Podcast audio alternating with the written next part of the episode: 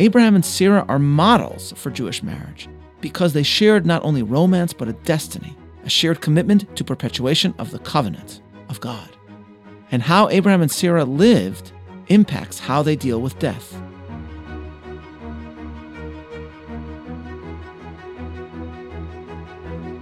Welcome to Bible 365, Episode 8 Jewish Graves in Hebron and Monticello. I'm Meir Soloveichik. In Charlottesville, Virginia, sits Monticello, the home of Thomas Jefferson, its white dome looming in the distance. The founding father's grave is a short stroll from the house. But even closer to the home, there is another grave, whose stone melds the months and years of the Jewish calendar with standard ones. It reads To the memory of Rachel Phillips Levy, born 1769, married 1787, died 7th of ER 5591.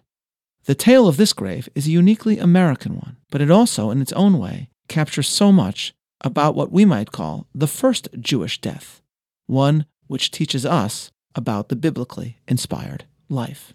The tale of the Akedah is followed with matter of fact prose that reveals profound pathos. Chapter 23 And the life of Sarah was 127 years. These were the years of the life of Sarah. And Sarah died in Kiriath Arba, which is Hebron, in the land of Canaan. And Abraham came to eulogize Sarah and to weep for her. Our forefather has lost his wife, and our forefather, we are told, eulogized and wept. That the Bible informs us about Abraham's emotions tells us that his reaction to loss was weeping is important.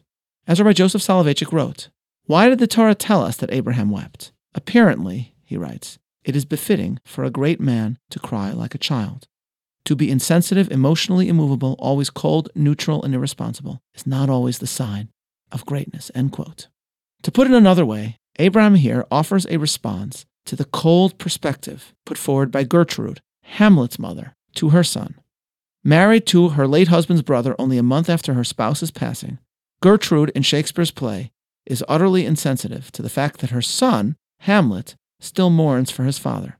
Death, Gertrude tells Hamlet, is natural, and that to her makes mourning incomprehensible. She says, Do not forever with thy lids seek for thy noble father in the dust.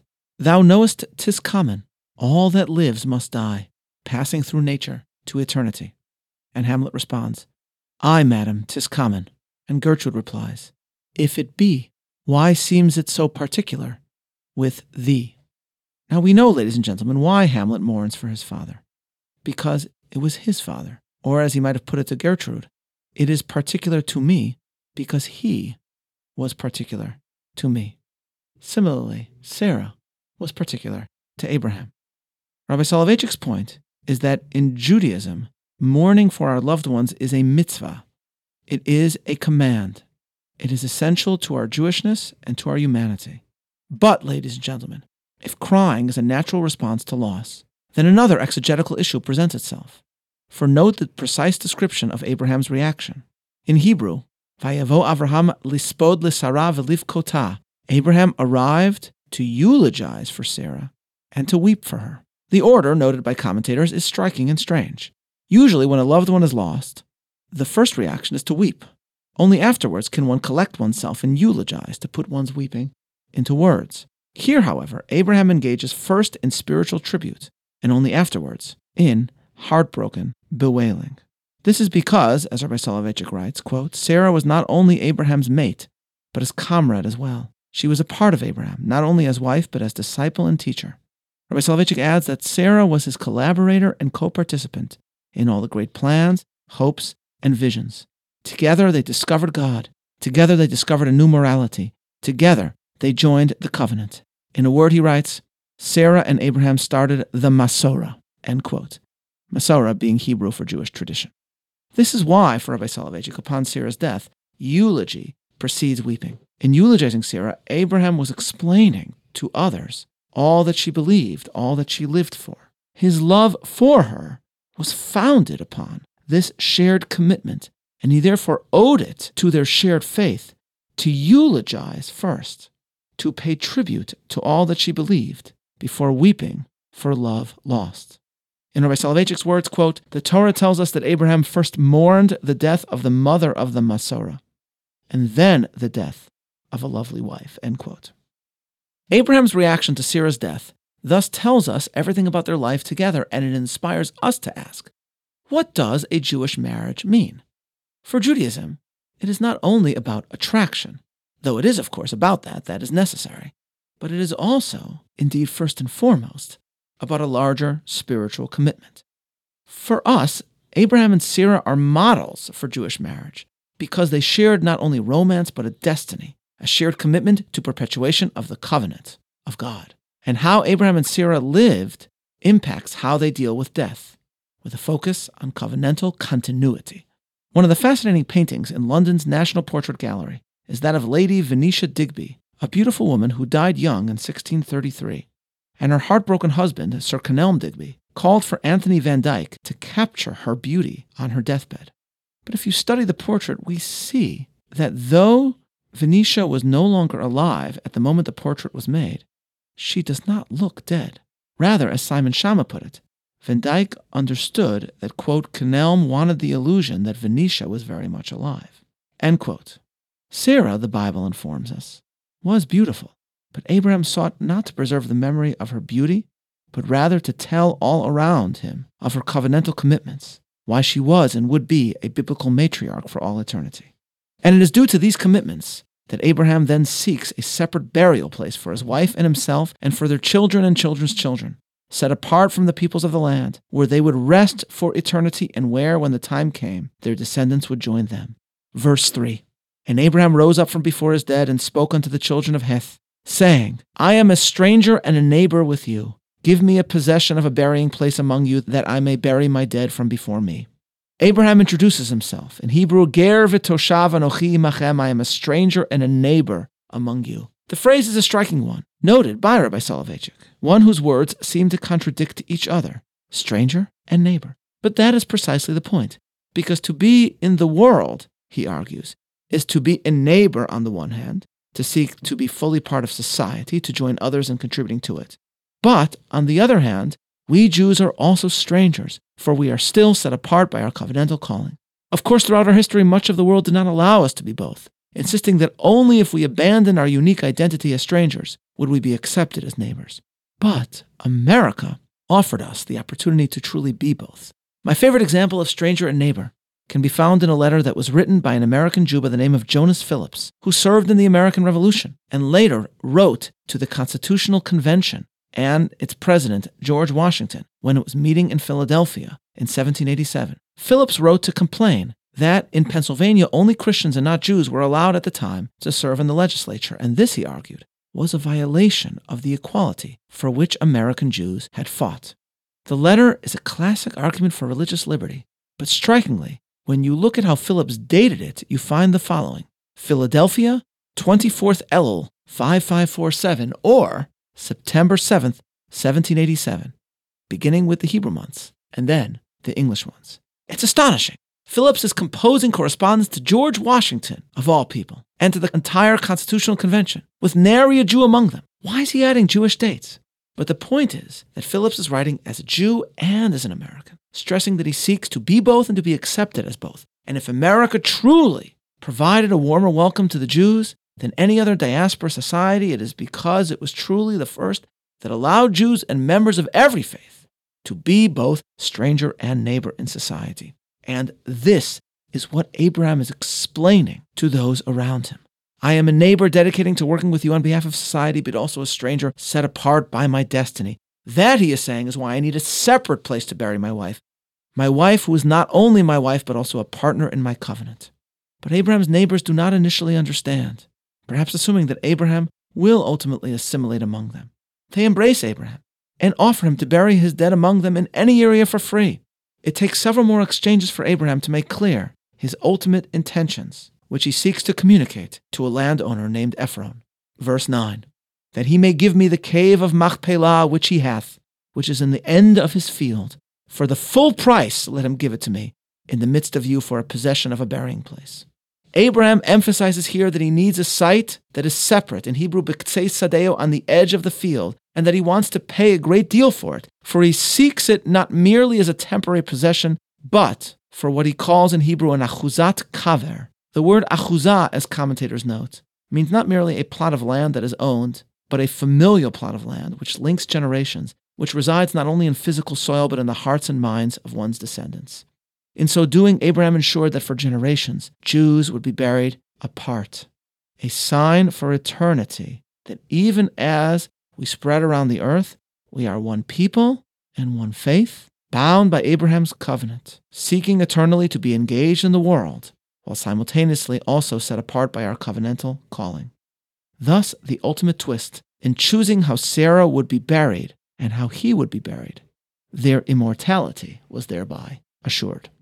The story of the death of Abraham's spouse teaches us about life, and the cemetery Abraham arranged for his wife teaches us that as Jews, what we seek in a wife is a covenantal partner in faith, in perpetuation.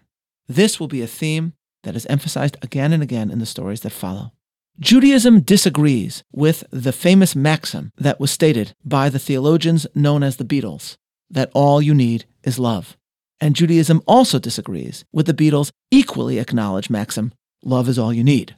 In marriage, love is essential. But as Jews, we seek spouses loyal to the legacy of Abraham and Sarah. And indeed, we wish to found our love on that shared commitment. And this is perhaps the meaning of one of the most famous symbols of Jewish marriage. In the very same year that he wrote to the convention, Jonas Phillips invited Benjamin Rush, a prominent physician and signer of the Declaration of Independence, to the wedding of his daughter. Rush, a devout Christian, recounted to his wife his experience of having attended this Jewish wedding. And he notes how the ceremony began with, quote, the erection of a beautiful canopy composed of white and red silk in the middle of the floor.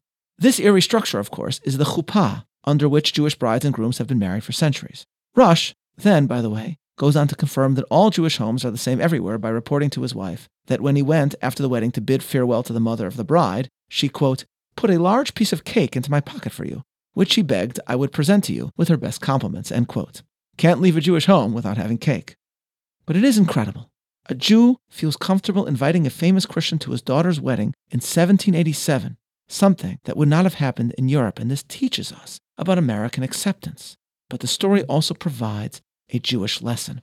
The chuppah is an embodiment of the home that the Jewish husband and wife intend to build lovingly in the future. And yet, facially, it appears to be an odd sort of home to build. There are no boundaries between public and private. It is open to the breezes on all four sides. Yet the chuppah makes sense when perceived, perhaps, as is often suggested, as an echo of Abraham and Sarah, whose desert tent, according to Talmudic tradition, had open doors on all four sides, symbolizing their commitment to welcome all, but also to bear the monotheistic message to the four corners of the earth. Under the chuppah, then, standing in the metaphorical shadow of Abraham and Sarah's tent, a Jewish husband and wife likewise commit themselves to the Abrahamic mission.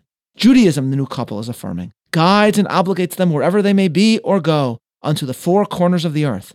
They are open to the world, seeking to engage it, but they will bear their faith with them. They will be strangers and neighbors. We are now able, ladies and gentlemen, to see the segue between the only two tales in these several chapters. Why Sarah's death is immediately followed by the tale of Abraham ordering his servant to seek a spouse for their son. Abraham makes one thing crystal clear the servant cannot select anyone from the pagan land in which they live. The servant must journey to the Abrahamic homeland to seek someone of appropriate virtue. Arriving there, the servant selects a sign of such a spouse. Genesis 24:13. Behold, I stand by the well of water, and the daughters of the men of the city come out to draw water. So let it come to pass that the damsel to whom I shall say, Let down thy pitcher, I pray thee, that I may drink. And she shall say, Drink, and I will give thy camels drink also. Let the same be she that thou hast appointed for thy servant, for Isaac. One woman fulfills this condition, Rebekah, Isaac's cousin, who, as is often stated, is set aside by her capacity for loving kindness, and therefore obviously a worthy heir of the Abrahamic ethical commitment. It is often said that with Sarah passing from the scene, a matriarchal replacement is sought, and this, of course, is true. But more than that must be said. It is the very way that Abraham mourns for his wife that teaches us what marriage truly is. Only with the death of the first Jewish wife, as it were, do we learn about the first Jewish married life. It is only in mourning Sarah that we learn what united her with her husband in life and beyond to eulogize for Sarah and then to weep for her. Biblical marriage is founded on covenantal commitment, and this is the meaning of Isaac's marriage as it is described in verse 67. And Isaac brought her into his mother Sarah's tent and took Rebekah, and she became his wife, and he loved her. In recreating the matriarch's tent and their shared covenantal commitment, love flourishes. Sarah's grave teaches us about Jewish life, and this in turn brings us to another Jewish grave, which sits apart in Monticello. This is the grave of the daughter of Jonas Phillips, fighter for religious equality in America. This is the bride whose wedding Benjamin Rush attended. Her name was Rachel Phillips Levy, and her own son, Uriah Phillips Levy, who revered the equality embodied in the Declaration, bought Monticello, saved it from ruin, and buried his mother there. Ultimately, the family transferred the property to the American people. I journeyed with my community to Monticello to recite memorial prayers at the Jewish grave that is there. And it was impossible as I stood there, at this separate Jewish grave in the home of the author of the Declaration, not to hear an echo of Abraham's words I am a stranger and a neighbor among you. Give me a separate burial plot amongst you. It reminded me of how America offered us the opportunity to live fully as Jews and as Americans, and also of the extraordinary responsibility that came with this opportunity not to abandon our identity. Strikingly, the story of Sarah's death is referred to in standard Jewish parlance as Chaye Sarah, the life of Sarah. I had come to Virginia to visit a site of death, but as I stood there, I felt profoundly that Sarah still lived and I understood how we as Jews were called to live as well. This is Meir Soloveichik, looking forward to learning with you tomorrow. Signing off.